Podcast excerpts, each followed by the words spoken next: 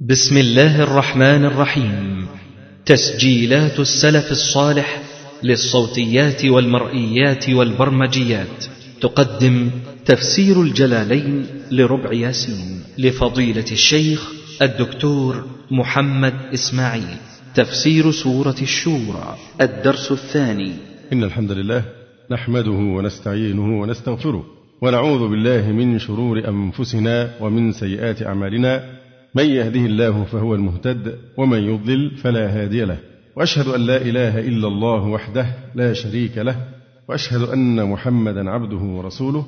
اللهم صل على محمد وعلى آل محمد كما صليت على آل إبراهيم إنك حميد مجيد. اللهم بارك على محمد وعلى آل محمد كما باركت على آل إبراهيم إنك حميد مجيد. أما بعد فقد انتهينا في تفسير سورة الشورى. إلى الآية التاسعة عشرة وهي قوله تعالى الله لطيف بعباده يرزق من يشاء وهو القوي العزيز. قوله تعالى الله لطيف بعباده برهم وفاجرهم حيث لم يهلكهم جوعا بمعاصيهم. يرزق من يشاء أي من كل منهم ما يشاء. وهو القوي على مراده العزيز الغالب على أمره. وما ذكره الجلال المحلي رحمه الله تعالى هنا في تفسير الله لطيف بعباده يعني جميع عباده برهم وفاجرهم حيث لم يهلكهم جوعا بمعاصيهم.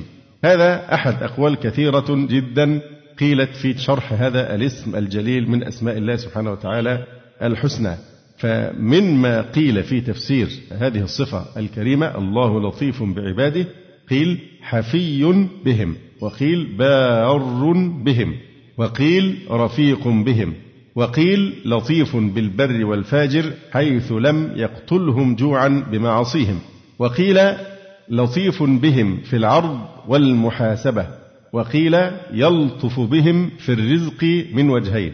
أن جعل رزقك من الطيبات ثم إنه لم يدفعه إليك مرة واحدة فتبذره. وقيل لطف بأوليائه حتى عرفوه ولو لطف بأعدائه لما جحدوه. على أنها المقصود بها الله لطيف بعباده يعني المؤمنين منهم. لطف بأوليائه حتى عرفوه ولو لطف بأعدائه لما جحدوه. وقيل اللطيف بمن لجأ إليه من عباده إذا أيس من الخلق؟ توكل عليه ورجع إليه فحينئذ يقبله ويقبل عليه. وقيل اللطيف الذي ينشر من عباده المناقب ويستر عليهم المثالب. وقيل هو الذي يقبل القليل ويبذل الجزيل. وقيل هو الذي لا يعاجل من عصاه ولا يخيب من رجاه. وقيل هو الذي يعفو عمن يهفو. وقيل هو الذي يرحم من لا يرحم نفسه. وقيل اللطيف الذي لا ينال بوهم. يعني لا يمكن أن تصل العقول والأوهام والتخيلات إلى كنهه تبارك وتعالى. وقيل الذي يختص بدقائق الأفعال. لا شك أن هذه الأقوال على كثرتها هي غير متناقضة بل المعنى يشمل ذلك كله. لكن نذكر بمناسبة ذكر هذا الاسم الجليل اللطيف نذكر كلاما لبعض المصنفين في هذا الاسم الجليل فيقول الشيخ رياض أدهمي في كتابه الآثار السلوكية لمعاني أسماء الله الحسنى. يقول في شرح اسمه عز وجل اللطيف يقول اللطيف هو الذي يعلم المصالح والمنافع وغوامضها ما دق منها وما لطف ثم يسلك في إيصالها إلى الخلق سبيل الرفق فإذا اجتمع الرفق في الفعل واللطف في العلم تم معنى اللطف ولا يتصور ذلك إلا لله تعالى. فعلم الله سبحانه وإحاطته بالدقائق والخفايا أمر يستعصي على الإحصاء والتفصيل. وأما رفقه في الأفعال ولطفه فيها فلا يدخل أيضا تحت الحصر. فالله تبارك وتعالى من حيث دبر الأمور حكم. ومن حيث أوجدها جواد ومن حيث رتبها مصور ومن حيث وضع كل شيء في موضعه عدل ومن حيث لم يترك فيها دقائق وجوه الرفق لطيف ولن يعرف حقيقة هذه الأسامي من لم يعرف حقيقة هذه الأفعال. ومن لطف الله سبحانه وتعالى بعباده أن شرع لهم دينا سمحا لا حرج فيه ولا مشقة. فقال تعالى يريد الله بكم اليسر ولا يريد بكم العسر. هذا من لطف الله. وقال تعالى وما جعل عليكم في الدين من حرج. وروى البخاري أن رسول الله صلى الله عليه وسلم قال إن هذا الدين يسر ولن يشاد الدين أحد إلا غلبه. وقال صلى الله عليه وسلم يسروا ولا تعسروا وبشروا ولا تنفروا. وحظ العبد من هذا الوصف الرفق بعباد الله. والتلطف بهم في الدعوة إلى الله والهداية إلى طريق الآخرة من غير ازدراء وعنف ومن غير خصام وتعصب. وأحسن وجوه اللطف فيه الجذب إلى قبول الحق بالقدوة الصالحة والسيرة المرضية فإنها أوقع وألطف من الألفاظ المزينة. وحظ العبد من هذا الوصف أيضا الرفق والأناه في قضاء حوائجه ونيل مآربه. فإن الله يحب الرفق في الأمر كله. وقال صلى الله عليه وسلم من يحرم الرفق يحرم الخير.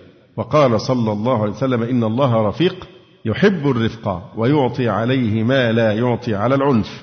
وقال صلى الله عليه وسلم إن الرفق لا يكون في شيء إلا زانه ولا ينزع من شيء إلا شانه.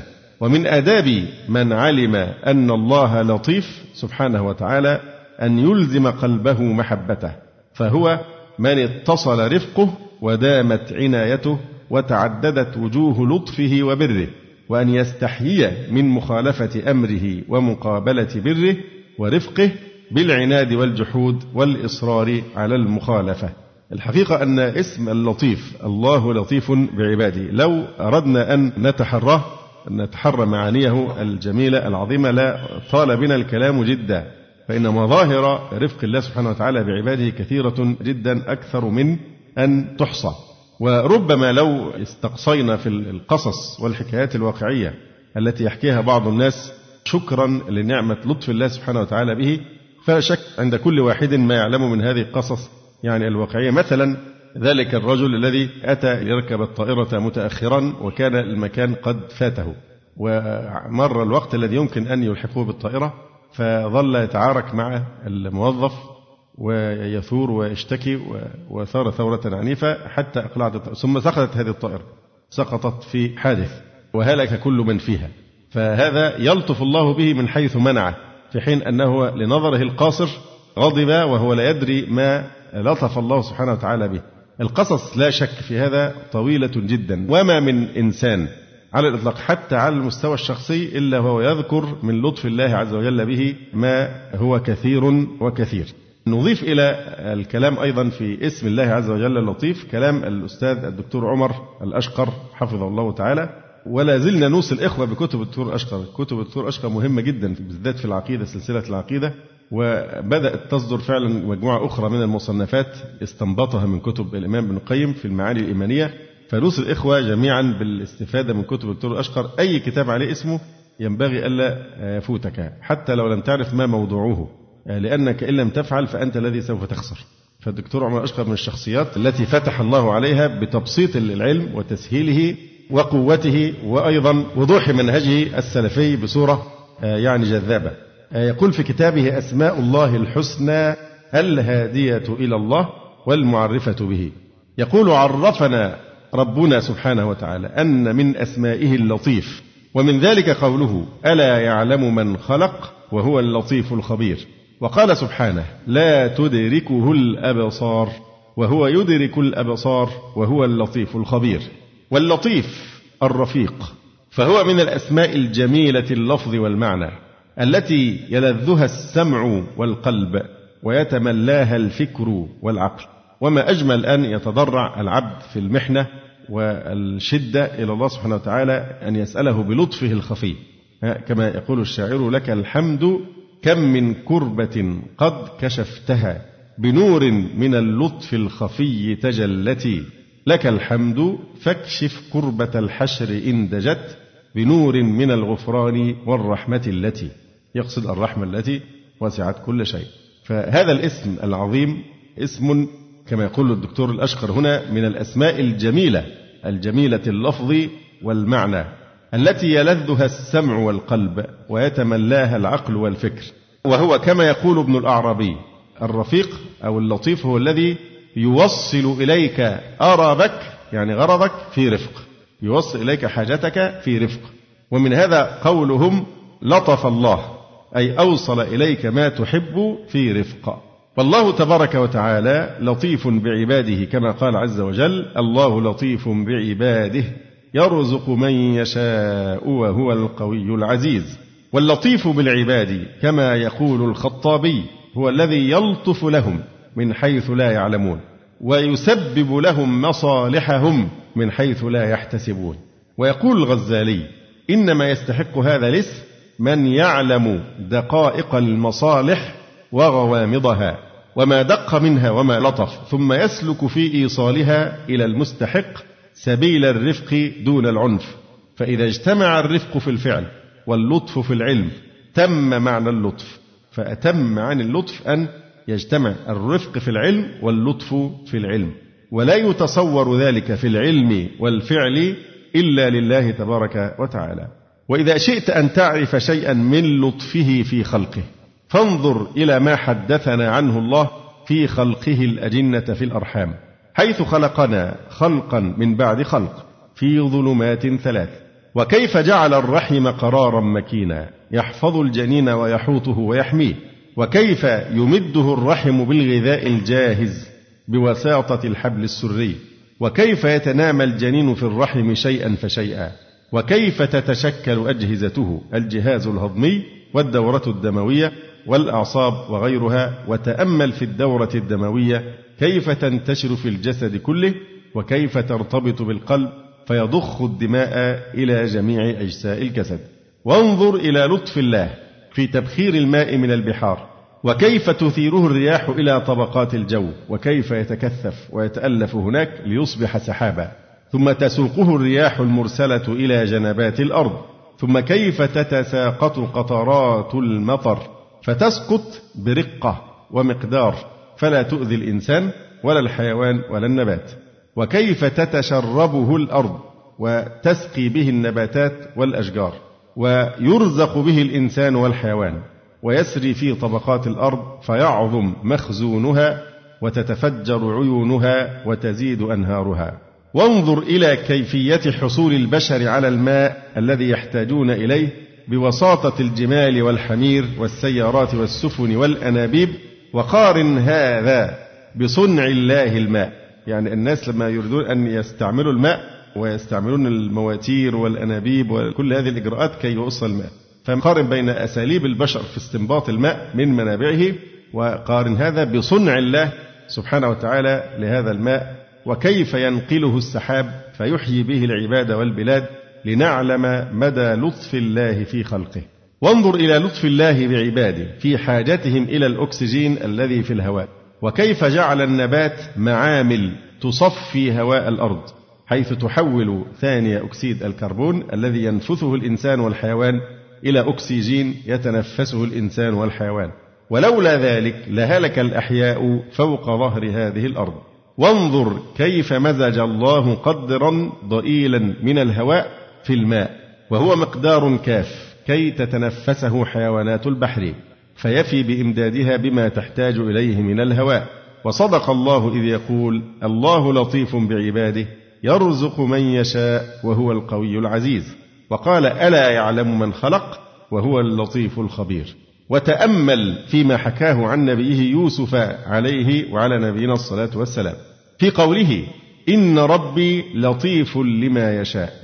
إنه هو العليم الحكيم وقد جاءت هذه المقالة من هذا النبي الكريم في ختام ما ذكره الله من قصته وقد كان في قصته كثير من اللطف والتدبير لمن أحسن التدبر والتفكير.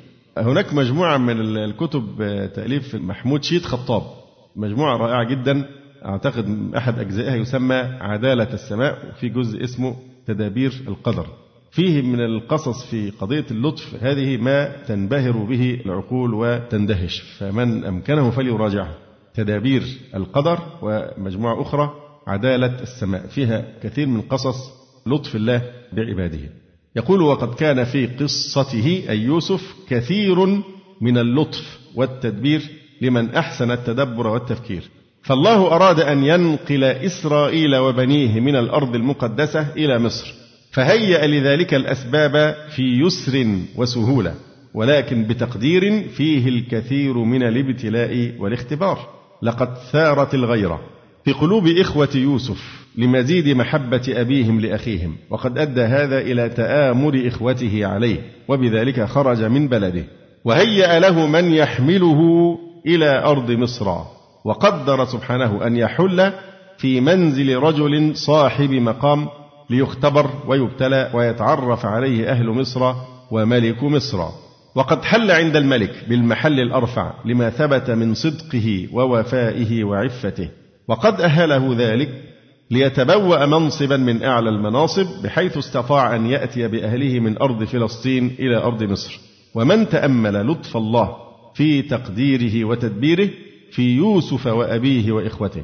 علم كيف يتحقق رفق الله في خلقه سبحانه؟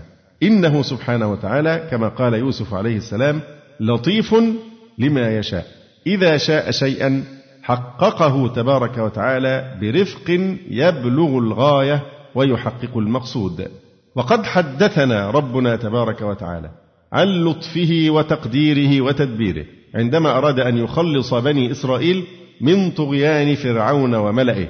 ويورثهم الأرض المقدسة ويري فرعون وملأه منهم ما كانوا يحذرون ويهلك فرعون وملأه وما كانوا يعرشون وقد حدثنا في كتابه عن أمره أم موسى بإرضاعه وإلقائه في النهر الذي حمله وألقاه في بركة في قصر فرعون وكيف أدخل محبته في قلب زوجته الملكة فحفظه الله من القتل بطلبها من فرعون استبقاءه.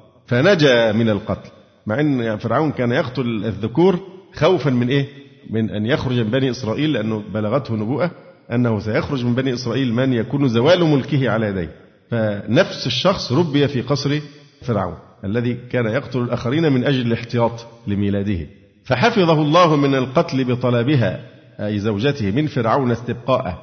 فنجا من القتل. كما أعلمنا كيف منعه من الرضاعة. فكان ذلك سببا لإرجاعه إلى أمه. فتربى في قصر الملك على العزة وتربى عند أمه على الحنان. ومن نشأ على هذا النمط من الحياة نشأ عزيزا كريما صالحا للقيادة والمواجهة لا يرهبه تهديد الطغاة ووعيدهم. ثم أخبرنا ربنا كيف ساق موسى إلى مدين بعيدا عن أهله بسبب قتله المصري وكيف بقي بعيدا عنهم تلك المدة الطويلة. وقد تكاملت فيها شخصيته وتنامت فيها قدراته الجسدية والعقلية. لقد تحققت مشيئة الله وإرادته من خلال لطف الله في تقديره. انظر في أول سورة القصص المقدمات. يخبرنا لأن نتأمل في اللطف في مسيرة حياة موسى عليه السلام وقصته نروح المراحل اللطف اللطف الخفي. يقول عز وجل ونريد أن نمن على الذين استضعفوا في الأرض ونجعلهم أئمة ونجعلهم الوارثين ونمكن لهم في الأرض ونري فرعون وهامان وجنودهما منهم ما كانوا يحذرون. ارجع إلى سورة القصص وتأمل اللطف الذي أخبرنا عنه في تقدير الله. تعلم كيف تحقق تقدير الله وتدبيره سبحانه وتعالى. وانظر إلى لطف الله في هداية خلقه إلى الإيمان. فمنهم من ينظر في بعض آيات الله في خلق السماوات والأرض واختلاف الليل والنهار والفلك التي تجري في البحر بما ينفع الناس والماء المنزل من السماء فيفتح قلبه للإيمان ويسلم وجهه للرحمن.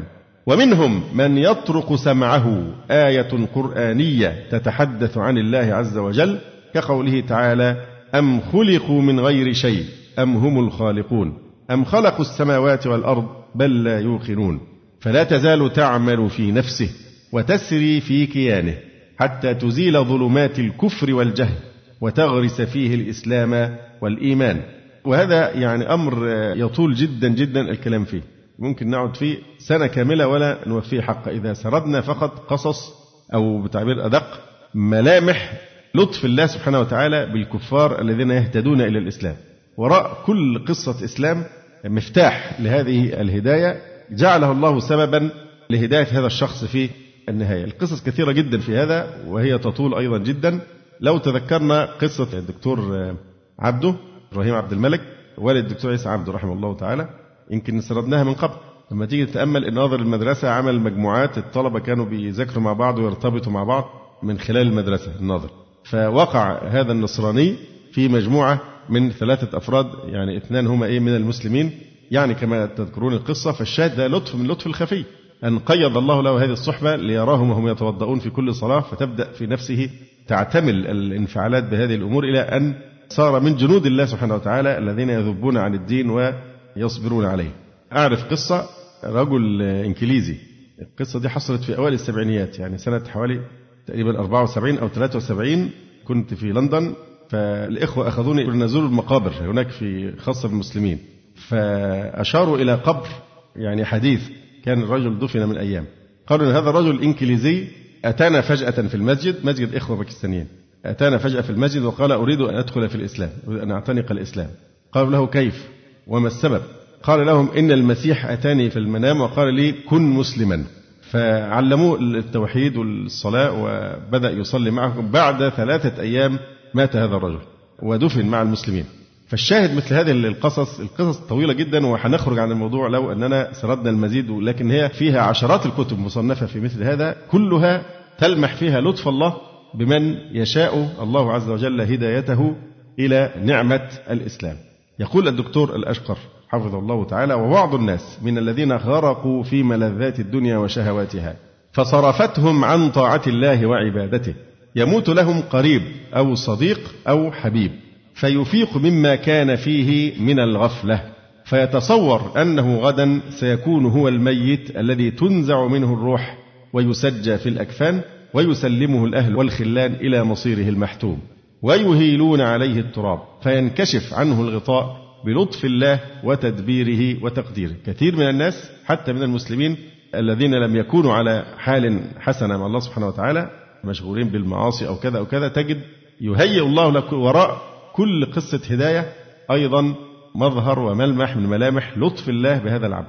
أكيد كثير جدا منكم لو هيحكي بداية التزامه بهذا الدين ما هي الأسباب ما هي الحادثة ما هي الآية ما هو الموقف الذي كان الخيط الأول الذي نسج يعني قصة الالتزام.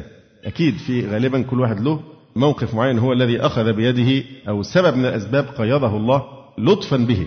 لطفا من الله بهذا العبد حتى من عليه بنعمة الهداية. وقد قرن الله سبحانه وتعالى لطفه أو عقب عليه بخبرته أو علمه وحكمته أو قوته وعزته. وهذا يدل على أن لطف الله يحتاج إلى ذلك كله. يعني اللطف يشمل في معانيه أو في دلالاته الدلالة على خبرة الله وعلمه وحكمته وقوته وعزته عز وجل. كما يقول تعالى ألا يعلم من خلق وهو اللطيف الخبير؟ وقال إن ربي لطيف لما يشاء إنه هو العليم الحكيم. وقال عز وجل الله لطيف بعباده يرزق من يشاء وهو القوي العزيز. أيضا يمكن إنسان الناس لو تحكي عجائب ما يحصل في أمر الرزق في أمر الحصول على الرزق أو فتح الله عليه بالرزق أو فتح الله عليه بالحج مثلا في آخر لحظة أو كذا أو كذا ستجد آلاف القصص عند كل واحد في باب الرزق بس فقط في قضية الرزق وكيف تلطف الله به في أمر الرزق. وأن يكون اللطف لعادم الخبرة الجاهل الفاقد الحكمة الضعيف ذي الذلة. إن الله اللطيف ينفذ إلى ما يحقق به لطفه في عباده وخلقه ورزقه وهدايته وغير ذلك بعلمه وخبرته وحكمته وقوته وعزته. نكتفي بهذا القدر هذه إشارة عابرة لمعاني هذه الآية الكريمة الله لطيف بعباده يرزق من يشاء وهو القوي العزيز. ثم قال تبارك وتعالى من كان يريد حرث الآخرة نزد له في حرثه ومن كان يريد حرث الدنيا نؤته منها وما له في الآخرة من نصيب. هذا كلام مستأنف. مسوق لبيان الفرق بين عملي العاملين بأن من عمل للآخرة وفق في عمله وضوعفت حسناته ومن كان عمله للدنيا أعطي شيئا منها لا ما يريده ويطمح إليه ولم يكن له نصيب في الآخرة. قوله تعالى من كان يريد حرث الآخرة من اسم شرط جازم في محل رفع مبتدأ. من كان يريد أي بعمله حرث الآخرة أي كسبها وهو الثواب. واستعمال لفظة الحرث استعمال لفظة الحرث معبرا بها عن العمل للآخرة أو الحصاد الذي يحصل في الآخرة فيها إشارة إلى العبارة المشهورة وهي أن الدنيا مزرعة الآخرة. فهنا شبهت الأعمال الصالحة في الدنيا بالبذور ثم يكون الحصاد هناك في الآخرة. فاستعمال لفظة الحرث أيضا يدل على أن منافع الدارين تحتاج إلى حرث وتعب والآخرة أولى لدوامها وزيادتها. من خاف أدلج ومن أدلج بلغ المنزل ألا إن سلعة الله غالية؟ ألا إن سلعة الله الجنة؟ فلا بد من ثمن يدفع للجنة. فلفظة حرث تدل على أن منافع الدارين تحتاج إلى حرث وتعب والآخرة أولى لدوامها وزيادتها. من كان يريد حرث الآخرة أي كسبها وهو الثواب. نزد له في حرثه. هذا هو جواب الشرط. نزد جواب الشرط. نزد له في حرثه بالتضعيف. فيه الحسنة إلى العشرة وأكثر. ومن كان يريد حرث الدنيا نؤته منها. طبعا بين الدنيا والآخرة طباق. ومن كان يريد حرث الدنيا نؤته منها وقرئ نؤته منها نؤته منها ونؤته منها بلا تضعيف. ما قسم له وما له في الآخرة من نصيب. نلاحظ هنا أن الله سبحانه وتعالى سكت عن طالب حرث الآخرة ولم يذكر أنه تعالى يعطيه الدنيا أم لا. الآية من كان يريد حرث الآخرة نزد له في حرثه ومن كان يريد حرث الدنيا نؤتيه منها وما له في الآخرة من نصيب. لكن في طالب الآخرة لم يذكر إيه هل يعطيه من الدنيا أم لا. لم يذكر هل يعطيه من الدنيا أم لا. أما طالب حرث الدنيا فإن الله عز وجل بين أنه لا يعطيه شيئا من نصيب الآخرة على التنصيص. ومن كان يريد حرث الدنيا نؤتيه منها وما له في الآخرة من نصيب. في حين حرث الآخرة ذكر حرث الآخرة ولم يذكر فيه إيه؟ حظه من الدنيا. وهذا يعني انتبهوا لهذا هذا يعني أن الآخرة أصل والدنيا تبع وإن الآخرة لهي الإيه؟ الحيوان الحيوان لو كانوا يعلمون. وهذا يعني أن الآخرة أصل والدنيا تبع وواجد الأصل يكون واجدا للتبع بقدر الحاجة. قل هي للذين آمنوا في الحياة الدنيا خالصة يوم القيامة. أيضا من المعاني المهمة هنا أن الآخرة نسيئة. والدنيا نقد. من كان يريد حرث الآخرة نزد له في حرثه. ومن كان يريد حرث الدنيا نؤتيه منها. ما نوع من هنا نؤتيه منها؟ تبعيضية. نؤتيه منها. تبعيضية. واضح. ومن كان يريد حرث الدنيا نؤتيه منها بلا تضعيف. ما قسم له لا ما يريده. فإذا إطلاق هذه الآية الكريمة مقيد بقوله تعالى من كان يريد العاجلة عجلنا له فيها ما نشاء لمن نريد. ثم جعلنا له جهنم يصلاها مذموما مدحورا. الآية أيضا تعطينا مفهوما في غاية الأهمية في غاية الأهمية وهو أن الآخرة نسيئة والدنيا نقد. المؤمن لما عنده من اليقين يهتم للآخرة أكثر من اهتمامه بالدنيا. ولذلك ذو القرنين لما قال الله سبحانه وتعالى في حقه قلنا يا ذا القرنين إما أن تعذب وإما أن تتخذ فيهم حسنا. قال أما من ظلم فسوف نعذبه ثم يرد إلى ربه فيعذبه عذابا نكرا. وأما من آمن وعمل صالحا فله جزاء الحسنى في الآخرة لأن عندي يقين بالآخرة هو يعمل الآخرة أنها الأصل. وأما من آمن وعمل صالحا فله جزاء الحسنى وسنقول له من أمرنا يسرا. فلما عنده من اليقين لم يعدهم بالأجر في الإيه؟ في الدنيا وإنما الأجر أساسا في الآخرة. ولذلك قال النبي صلى الله عليه وآله وسلم في الحديث الصحيح من كانت همه الآخرة جمع الله له شمله وجعل غناه في قلبه وأتته الدنيا راغمة ومن كانت همه الدنيا فرق الله عليه أمره وجعل فقره بين عينيه ولم يأته من الدنيا إلا ما كتب الله له. إذا الرزق لا يجره حرص حريص ولا يرده كراهية كاره. ولو أن ابن آدم يهرب من الرزق كما يهرب من الموت لأدركه رزقه كما يدركه أجله. ولذلك المؤمن لا ينزعج على أرزاق الدنيا وإنما همه في أن يكون في حرث الآخرة. وروى الترمذي وحسنه وابن ماجه وغيرهما عن أبي هريرة رضي الله عنه قال تلا رسول الله صلى الله عليه وسلم هذه الآية. وقال يقول الله ابن آدم. تفرغ لعبادتي أملأ صدرك غنى وأسد فقرك. وإلا تفعل ملأت صدرك شغلا ولم أسد فقرك. فمن كان همه الحصول على متاع الحياة الدنيا وليس له إلى الآخرة هم البتة فقد حرم الآخرة ولا ينال من الدنيا إلا ما قسم الله له. فيخسر في النتيجة دنياه لأنها فانية لا تدوم له. ويخسر آخرته لأنه لم يعمل لها. ذلك هو الخسران المبين. ومن كان همه لآخرته فإن الله تعالى يثيبه ويضاعف له أجره وينال من دنياه ما قسمه الله تعالى له وهو راض مطمئن القلب. روى مسلم عن أبي هريرة رضي الله عنه قال قال رسول الله صلى الله عليه وسلم الدنيا سجن المؤمن وجنة الكافر. إن الله يعطي الدنيا من أحب ومن لا يحب. ولا يعطي الدين إلا من أحب. الكافر قد يكون أحيانا منعما في الدنيا أكثر من المؤمن. لماذا؟ لأن الله سبحانه وتعالى لا يظلم العباد شيئا. حتى الكافر ما عمل من أعمال حسنة كبر الوالدين كوفاء بالمواعيد كالصدق كالصدقة وغير ذلك من الأعمال أعمال البر أو الخير التي قد تصدر من الكافر. فيجازيه الله بها في الإيه؟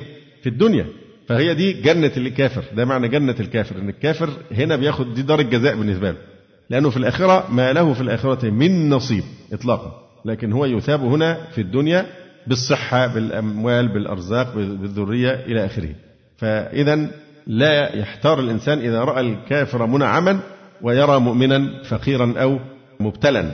لماذا؟ لأن الابتلاء يزيد ثواب المؤمن في الآخرة. والنعيم للكافر إما أن يكون استدراجا له وإما أن يكون جزاء أعمال من الخير قد عملها. يقول صلى الله عليه وسلم الدنيا سجن المؤمن وجنة الكافر. سجن المؤمن لأنه مقيد بالأوامر والنواهي مقيد بالشريعة في ابتلاء باستمرار. ثم إنه إذا مات أخذ الإفراج أفرج عنه إلى النعيم في القبر ثم إلى نعيم الآخرة. وجنة الكافر فهي سجن المؤمن بالنسبة إلى ما أعد الله له في الجنة من نعيم. وهي جنة الكافر إذا قورنت بما أعد له الله في النار من عذاب أليم والعياذ بالله. وفي الحديث يؤتى بأنعم أهل الأرض من أهل الدنيا فيصبغ في النار صبغة يعني يغمز غمسة واحدة ويخرج. ثم يقال له يا ابن آدم هل مر بك خير قط؟ فيقول لا والله يا رب ما رأيت خيرا قط ولا مر بي خير قط. ويوضع المؤمن من أشد الناس بلاء في الدنيا في الجنة يصبغ صبغة فيقال له هل مر بك شدة قط؟ هل رأيت بؤسا قط؟ فيقول لا والله يا رب ينسى تماما مجرد يغمس غمسة واحدة في هذه الدار. وعن أبي رضي الله تعالى عنه قال قال رسول الله صلى الله عليه وسلم بشر هذه الأمة بالسناء والرفعة والنصر والتمكين في الأرض فمن عمل منهم عمل الآخرة للدنيا لم يكن له في الآخرة من نصيب. وهذا أيضا مما يؤكد أهمية أن يجعل المؤمن همه الآخرة وليس أمور الدنيا وحاجات الدنيا. هذه الآية تفيد معنى مهما جدا. الناس بيقولوا إن الآخرة نسيئة. والدنيا إيه؟ نقد. على حد قول الشاعر قد يكون الغيب حلوا إنما الحاضر أحلى. قد. فهذا نوع من الإلحاد والتشكك في مسلمة من مسلمات العقيدة. فيقولون الدنيا يعني نقد حاجة في إيدي أنا ضامنها. والآخرة إيه؟ نسيئة. هذه اللغة تصلح في كل شيء إلا في هذه القضية. فهذه الآية تفيدنا أن هذه القضية حالة استثنائية مما يستحسنه الآدميون أن أي إنسان بيفضل دائما يكون الإيه؟ المال نقدا وينزعج خاصة في زماننا من المال الذي يكون يحصله نسيئة حتى تشرع الإجراءات والشيكات والكمبيالات والقوانين عشان عدم التزام الناس بأداء الحقوق اللي هي بتكون نسيئة. فأي إنسان يفضل النقد في الحال على النسيئة. فبما أن الآخرة نسيئة مؤجلة والدنيا نقد والنسيئة مرجوحة بالنسبة إلى النقد. لأن الناس يقولون النقد خير من النسيئة. فبين تعالى أن هذه القضية انعكست بالنسبة إلى أحوال الآخرة والدنيا. لما نيجي نتكلم عن المقارنة بين الآخرة والدنيا بالذات في هذه القضية هذه القاعدة منعكسة تماما وهي أن النسيئة هنا خير من النقد بدليل قوله تعالى ولا الآخرة خير لك من الأولى وقال تعالى والآخرة خير وأبقى وإن الدار الآخرة لهي الحيوان لو كانوا يعلمون. لأن في قضية الدنيا والآخرة لما تيجي تقارن بينهما الآخرة متجهة للزيادة والنمو والدنيا آيلة إلى النقصان. فمن ثم حقيقة الأمر أن قاعدة النقد خير بالنسيئة في قضية المقارنة بين الدنيا والآخرة قطعا هي عكس ما عليه الناس من تعميم هذه القاعدة خاصة في الأحوال المالية. في هذه القضية بالذات وبالأدلة القاطعة والبراهين الساطعة النسيئة هنا أفضل من النقد. يقول الله تبارك وتعالى من كان يريد أي بعمله حرث الآخرة أي كسبها وهو الثواب نزد له في حرثه بالتضعيف فيه الحسنة إلى العشرة وأكثر. ومن كان يريد حرث الدنيا نؤته منها بلا تضعيف ما قسم له أيضا. وما له في الآخرة من نصيب. أم لهم شركاء شرعوا لهم من الدين ما لم يأذن به الله. ولولا كلمة الفصل لقضي بينهم وإن الظالمين لهم عذاب أليم. أم لهم شركاء شرعوا لهم من الدين ما لم يأذن به الله؟ أم الهمزة هنا للتقريع والتوبيخ وأم المنقطع. يعني مقدرة ببل والهمز يعني بل ألهم شركاء أم لهم أي بل لهم لكفار مكة شركاء هم شياطينهم من الجن والإنس شياطينهم من الجن والإنس الذين كانوا يشرعون لهم من دون الله تبارك وتعالى. وقد جاء في الحديث المتفق عليه قول النبي صلى الله عليه وآله وسلم رأيت عمرو بن لحي ابن قمعة يجر قصبه يعني أمعاءه في النار. لأنه أول من سيب السوائب وسن للعرب عبادة الأصنام. وعمرو بن لحي أحد ملوك خزاعة. يبقى بل ألهم شركاء لكفار مكة شركاء هم شياطينهم من الجن والإنس شرعوا أي الشركاء لهم أي الكفار المعاصرين للرسول صلى الله عليه وسلم. من الدين الفاسد لأن الدين الباطل يطلق عليه إيه؟ دين. لكم دينكم ولي دين.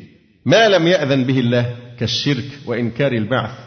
ولولا كلمة الفصل لقضي بينهم. ولولا كلمة الفصل لولا حرف امتناع لوجود يعني لم يقضى بينهم لم يعجل لهم العقاب بسبب وجود كلمة الفصل وهي القضاء السابق بأن الجزاء يوم القيامة. الجزاء يوم القيامة. ولولا ذلك لقضي بينهم في الدنيا بتعجيل العذاب. لكن سبق القضاء بأن الجزاء في يوم القيامة. كما قال تعالى بل الساعة موعدهم والساعة أدهى وأمر. ولولا كلمة الفصل أي القضاء السابق بأن الجزاء في يوم القيامة لقضي بينهم وبين المؤمنين بالتعذيب لهم في الدنيا. وإن الظالمين لهم عذاب أليم. وإن الظالمين الكافرين لهم عذاب أليم مؤلم. ترى الظالمين مشفقين مما كسبوا وهو واقع بهم. والذين آمنوا وعملوا الصالحات في روضات الجنات لهم ما يشاءون عند ربهم ذلك هو الفضل الكبير. ترى الظالمين الخطاب هنا لكل من تتأتى منه الرؤية. ترى الظالمين الظالمين هنا لا يحتمل إلا أنها الظلم الأكبر الكافرين. والدليل على ذلك أنه قابلهم بالمؤمنين لأنه قال ترى الظالمين مشفقين مما كسبوا وهو واقع بهم والذين آمنوا وعملوا الصالحات. فإذا هذه المقابلة تدل على أن الظالمين تفسر بالإيه؟ بالكافرين. ترى الظالمين يعني يوم القيامة مشفقين مما كسبوا. ما إعراب مشفقين؟ حال. لماذا؟ لأن الرؤية هنا بصرية. ترى الظالمين يوم القيامة مشفقين. حال. خائفين مما كسبوا في الدنيا من السيئات أن يجازوا عليها وهو أي الجزاء عليها واقع بهم يوم القيامة لا محالة سواء خافوا أو لم يخافوا. سواء علينا أجزعنا أم صبرنا ما لنا من محيص. والذين آمنوا وعملوا الصالحات في روضات الجنات لهم ما يشاءون عند ربهم. والذين آمنوا وعملوا الصالحات في روضات الجنات أنزهها وأطيبها بالنسبة إلى من دونهم. لهم ما يشاءون عند ربهم من النعيم والثواب الجزيل. والعندية هنا للمكانة والتشريف. ذلك هو الفضل الكبير الذي يصغر أمامه أي فضل في الدنيا. ولا شك أن وصف الفضل في الآخرة في الجنة بأنه هو الفضل الكبير. ذلك إشارة إلى علو المقام. ذلك هو الفضل الكبير. فكون الذي يصف بأنه الفضل الكبير الله سبحانه وتعالى يدل على أنه فضل لا يوصف ولا تهتدي العقول إلى حقيقته. كما قال عز وجل أعددت فيها لعبادي الصالحين ما لا عين رأت ولا أذن سمعت ولا خطر على قلب بشر. ذلك الذي يبشر الله عباده الذين آمنوا وعملوا الصالحات.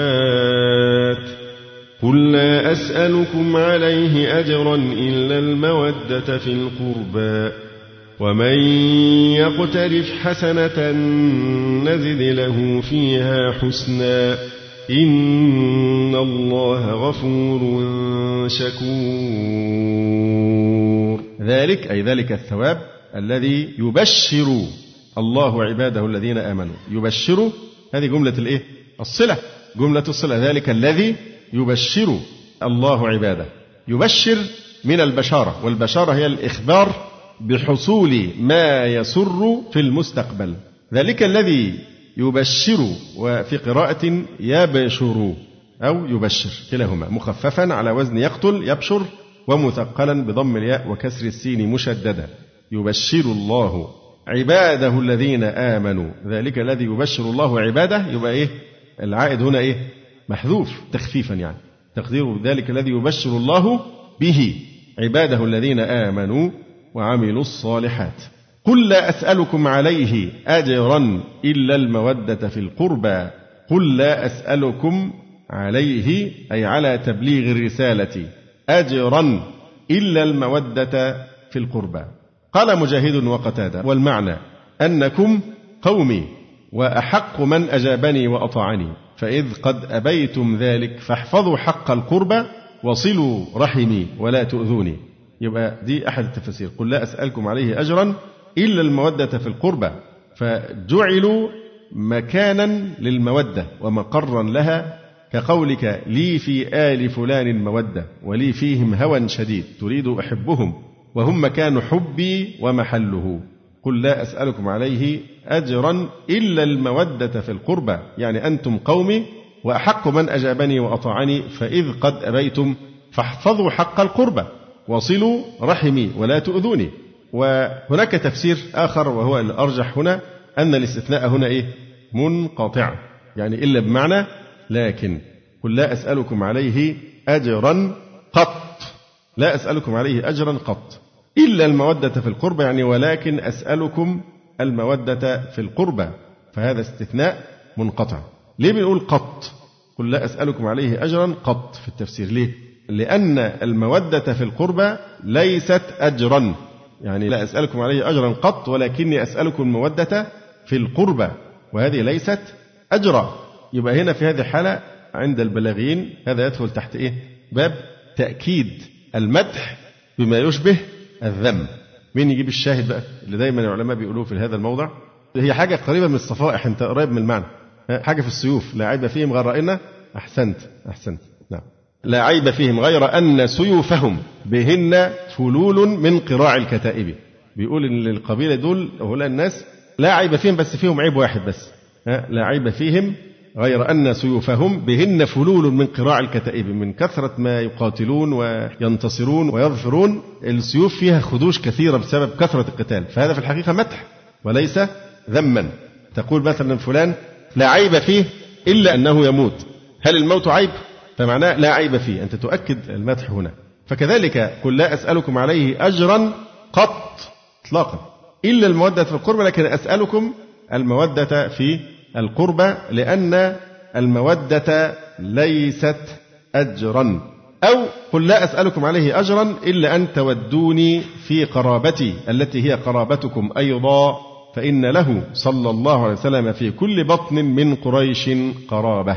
وفي الحقيقة هذا الموضع من المواضع بالذات في هذا الزمان نحتاج حاجة ماسة إلى الكلام فيها. لكن سيمنعنا طبعا أننا نريد أن ننجز معدل التفسير بقدر المستطاع وهي قضية الاعتقاد أهل السنة في أهل البيت ومحبتهم لأهل البيت رضي الله تعالى عنهم أجمعين لتوعية المسلمين بخطر الرافضة الذين يزايدون بحب آل البيت أو بتعبير أصح بعبادتهم آل البيت وإشراكهم مع الله سبحانه وتعالى في العبادة وغلو هؤلاء الضالين المارقين فهذا حقيقة من الأمور التي ينبغي الاهتمام بها توضيح موقف أهل السنة من أهل البيت ولا ينبغي أن ننظر إلى الشيعة كما يفعل السذج والجهلة منا إن الشيعة دول الناس لهم خصيصة جميلة. دول الناس اللي بيحبوا آل البيت. لا هم أعداء آل البيت في الحقيقة لأنهم غلوا فيهم حتى أضفوا عليهم صفات الألوهية والعصمة ونحو ذلك. هم ما قالوا آلهة لكن صفات الألوهية أنه يعلم كل شيء إلى آخره من الصفات المعروفة والغلو القبيح الذي عليه الرافضة قاتلهم الله. فموضوع خداع الناس بأن إن دول الناس المتخصصين في حب آل البيت وإن دي شيء جميل وبالتالي بيسهل اصطياد الذين لا علم عندهم ولا خبرة بهذه الأشياء يصطادونهم بإيه مالكم وللشيعة دول الناس بيحبوا آل البيت يحبون آل البيت. فحب آل البيت ركن من أركان هذا الإيمان كما ترون القرآن الكريم ينص على وجوب محبة آل البيت. ونحن في الصلاة كما قال الشاعر يا آل بيت رسول الله حبكم فرض من الله في القرآن أنزله.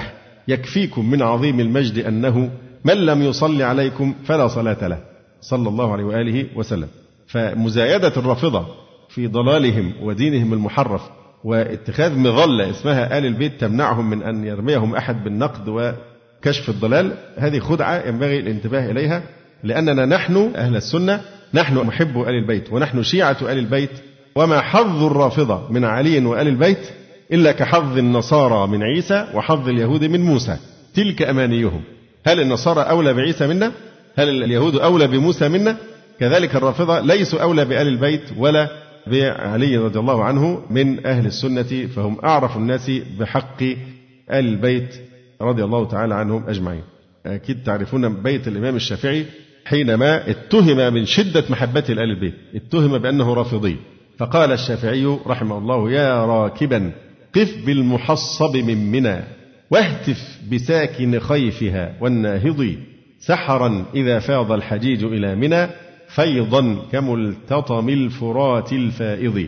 إن كان رفضا حب آل محمد فليشهد الثقلان أني رافضي.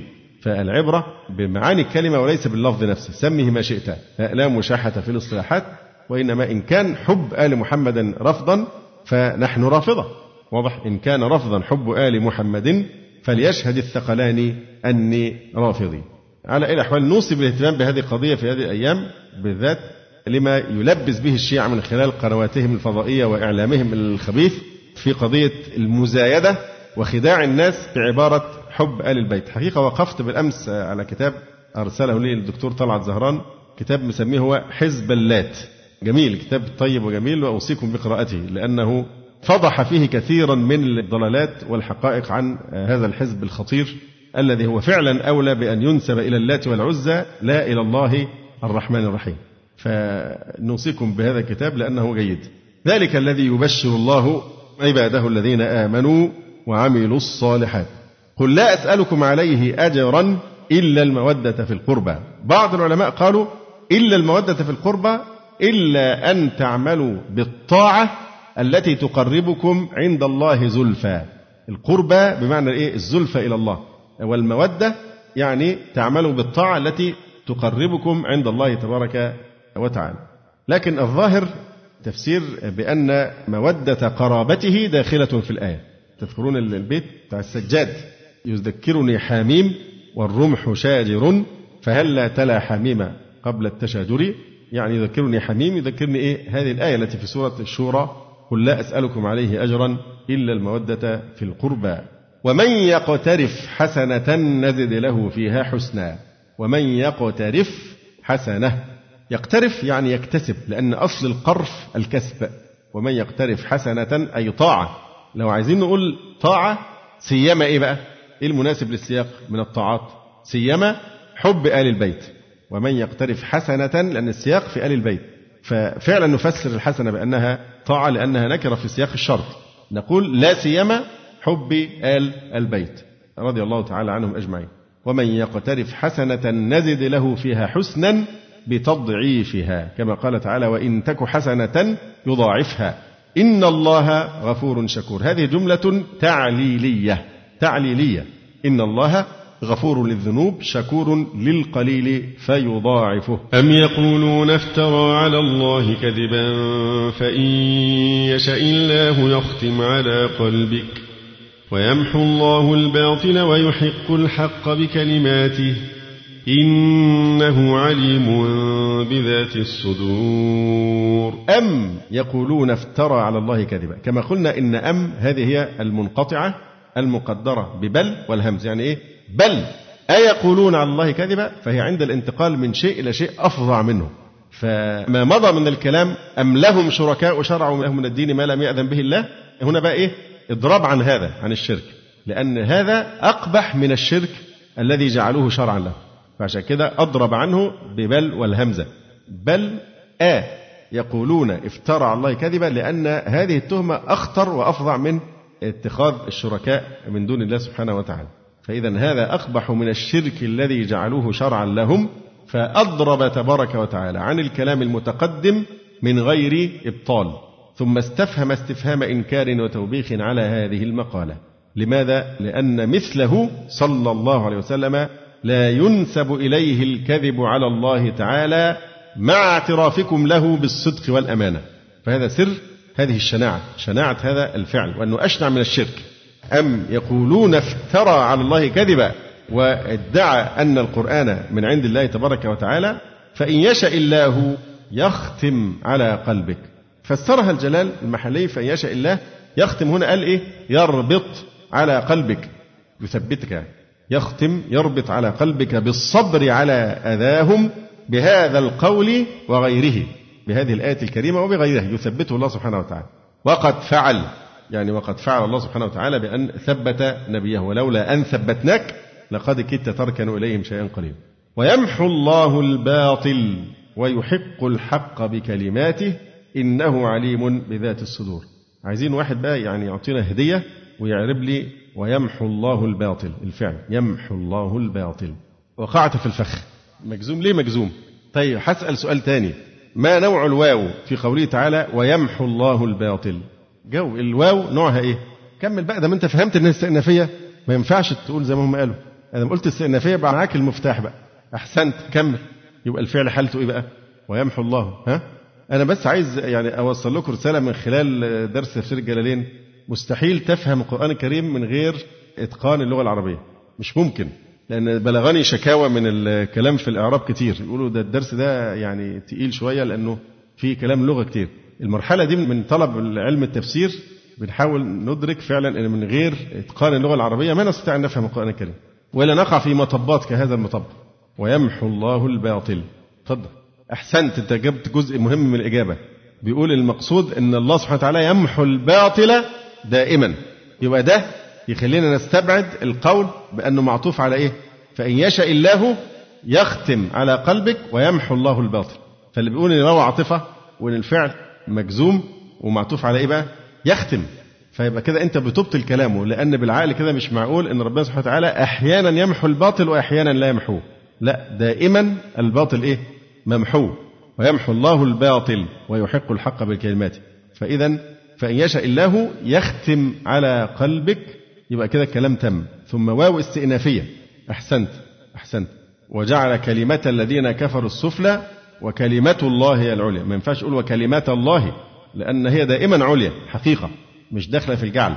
فكذلك هنا قوله تبارك وتعالى فإن يشاء الله يختم على قلبك. التفسير الأول يختم يعني يربط على قلبك بالصبر على أذاهم بهذا القول وغيره وقد فعل. ويمحو الله الباطل. طبعا هنا في تفسير آخر للآية وهو ما ذكره الزمخشري. اختلف في معنى الختم هنا يختم على قلبك. فأول تفسير يربط على قلبه وقد فعل بأن ثبته. أو كما يقول الزمخشري فإن يشاء الله يجعلك من المختوم على قلوبهم حتى تفتري عليه الكذب فإنه لا يجترئ على افتراء الكذب على الله إلا من كان في مثل حالهم. وهذا الأسلوب مؤداه استبعاد الافتراء من مثله صلى الله عليه وسلم. وأنه في البعد مثل الشرك بالله والدخول في جملة المختوم على قلوبهم. يبقى إذن فإن يشاء الله يختم على قلبك يجعلك من الذين إيه؟ طبع الله على قلوبهم أو ختم الله على قلوبهم. لأنه لا يكترئ واحد أن يفتري على الله الكذب إلا ويكون قد طبع الله إيه؟ على قلبه. بحيث لما بيطبع على قلبه لا يخرج منه الكفر ولا يدخل فيه الإيمان. فمثل هذا هو الذي يليق به أن يفتري الكذب على الله ويدعي الوحي من عند الله عز وجل. يبقى ده تفسير آخر. فإن يشاء الله يختم على قلبك يعني يطبع أو يجعلك من المختوم على قلوبهم حتى تفتري عليه الكذب. فإنه لا يجترئ على افتراء الكذب على الله إلا من كان في مثل حالهم. وهذا الأسلوب مؤداه استبعاد الافتراء من مثله وأنه في البعد مثل الشرك بالله. ولقد قال تعالى ولقد أوحي إليك وإلى الذين من قبلك لئن أشركت ليحبطن عملك ولا تكونن من الخاسرين. هل هذا معناه إن لما يأتي في سياق الشرط معناه إن في احتمال إن نبي من الأنبياء يشرك؟ إذا كان الانبياء معصومين من الصغائر فكيف لا يعصمون من الشرك؟ فلئن أشركت ليحبطن عملك، وهذه الآية مثل قوله تعالى: إذا لقد كدت تركن إليهم شيئا قليلا إذا لأذقناك ضعف الحياة وضعف الممات ثم لا تجد لك علينا نصيرا. فلولا أن ثبتناك وهنا حرف امتناع لوجود يبقى امتنع الركون إليهم لوجود الإيه؟ التثبيت من الله سبحانه وتعالى. كذلك هي الآية أيضا تشبه قوله تعالى في سورة الحقة ولو تقول علينا بعض الأقاويل لأخذنا منه باليمين ثم لقطعنا منه الوتين فما منكم من أحد عنه حاجزين. هل هذا معناه أنه يحتمل أن الرسول صلى الله عليه وسلم يتقول على الله؟ هذا علق على شرط وهو لا يقع. ولو تقول علينا بعض الأقاويل. كذلك هنا فإن يشاء الله يعني هذا داخل في عموم قدرة الله. إن كان مثلك ممن يجترئ أن يفتري على الله الكذب ويدعي الوحي كذبا فلا بد أن يختم الله أولا على قلبه ليصبح من هؤلاء المختوم على قلوبهم فبالتالي يصدر منه افتراء الكذب على الله. فهذا إيه؟ مآل هذا الكلام استبعاد هذا في حق النبي صلى الله عليه وآله وصحبه وسلم.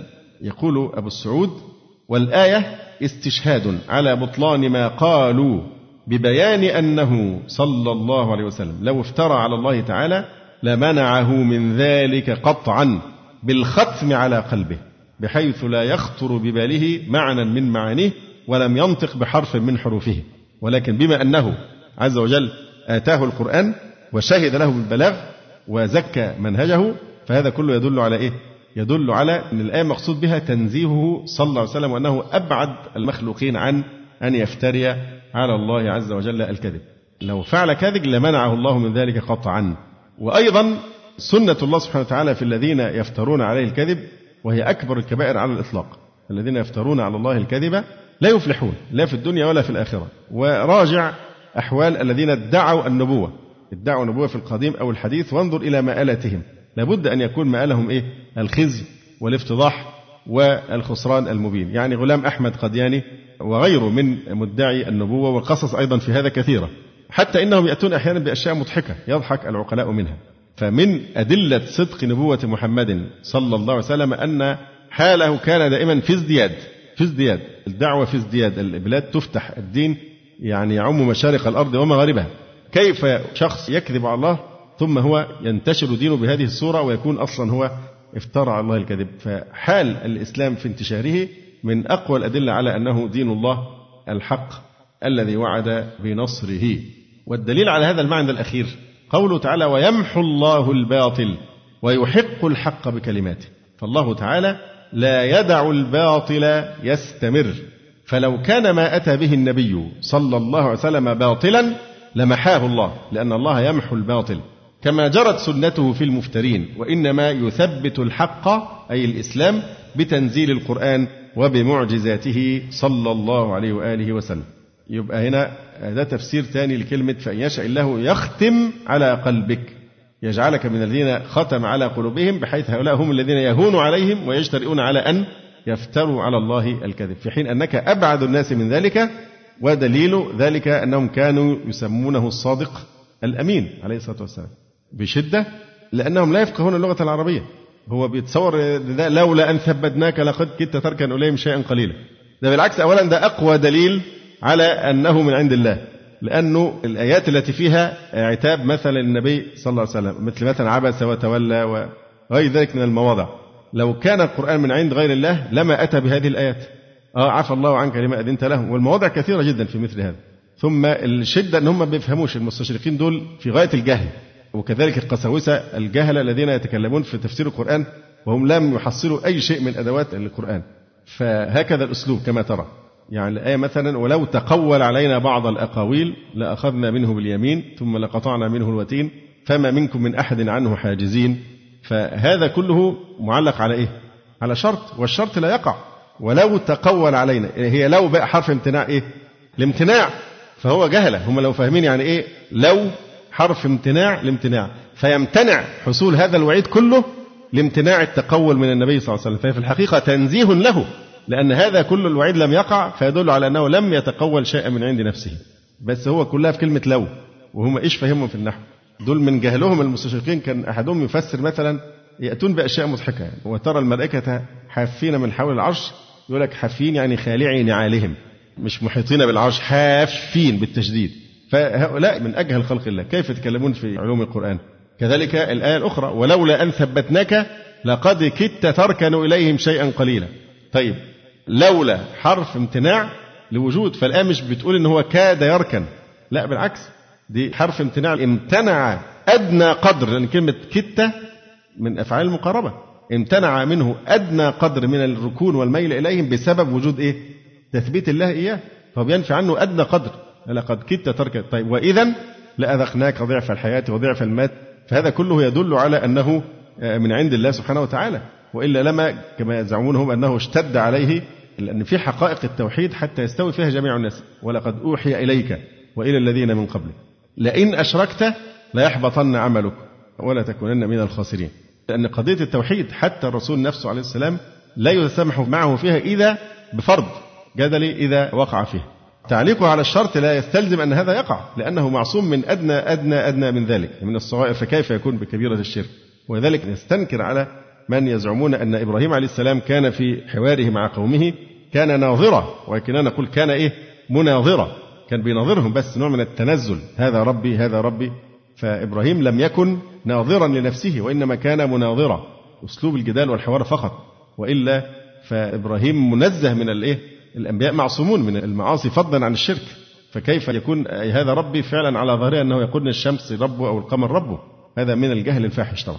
إذا قوله تعالى ويمحو الله الباطل. إذا هذه الواو انتبهوا هي واو استئنافية. يعني بيبدأ كلام جديد مش واو عاطفة. لو عاطفة هيبقى إيه؟ ويمحو الله الباطل. يبقى الفعل هنا معطوف على يختم فإن يشاء الله يختم. هذا جواب الشر. يختم ويمحو الله الباطل. فالجزم هيكون هنا إيه؟ بحذف الواو. طيب لكن لما نقول إن الواو استئنافية وهذا هو الصحيح يبقى إذا الكلام انتهى يختم على قلبك ثم يبدأ كلام جديد استئناف. ويمحو الله الباطل. إذا هذا كلام مستأنف مرفوع.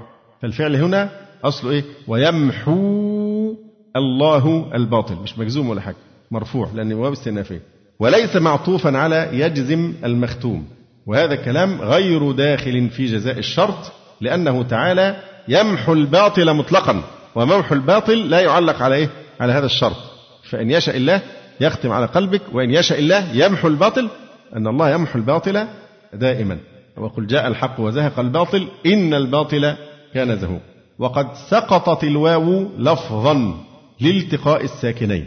الواو سقطت لفظة يمحو الله. فالساكن هو في لفظ في الواو والألف في أول لفظ الجلالة التقيا فمن ثم سقطت الواو لفظا لالتقاء الساكنين. وسقطت في بعض المصاحف خطا حملا له على اللفظ. يعني في مصاحف أخرى ممكن نجد إيه ويمحو بالواو. فهذه تثبت خطا يعني لكن عند القراءة نقرأها أيضا إيه بحذف الواو. وهذا مثل قوله تعالى سندعو الزبانية. ومثل قوله تعالى ويدعو الإنسان بالشر. فتجد هنا سندعو الزبان هي أصلها سندعو الزبانية. فالتقطت الواو بالألف كلاهما ساكنان فمن ثم سقطت الواو. فنقرأها إيه؟ سندعو الزبانية. مش مجزومة بحذف الواو ولا حاجة. كذلك ويدعو الإنسان. سقطت الواو لنفس العلة. ويدعو الإنسان بالشر دعاءه بالخير. طبعا على هذا التفسير في الآية أم يقولون افترى على الله كذبا فإن يشاء الله يختم على قلبك. إذا فسرناه كما قال الجلال المحلي يختم يعني يربط على قلبك بالصبر على أذاهم بهذا القول وغيره وقد فعل. يبقى إذن على هذا التفسير مشيئة الختم هنا مقطوع بوقوعها. فإن يشاء الله يختم على قلبك يعني يربط على قلبك فهنا المشيئة مقطوع إيه بوقوعها بخلاف التفسير الثاني.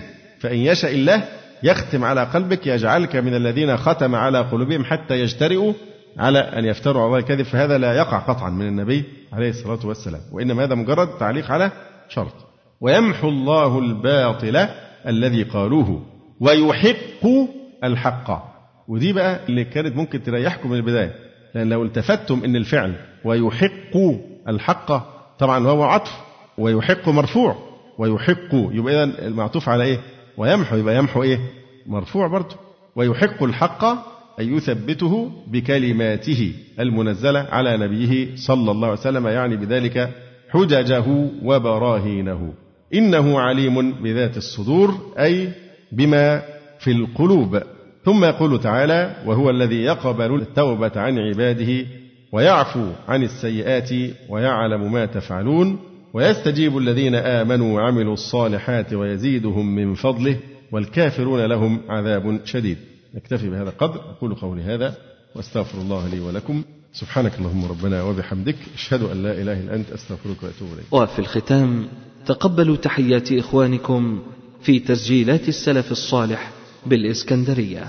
هاتف رقم صفر ثلاثة فاصل أربعة تسعة أربعة سبعة ستة خمسة اثنان والتليفون محمول صفر عشرة واحد ستة أربعة واحد تسعة ثمانية صفر.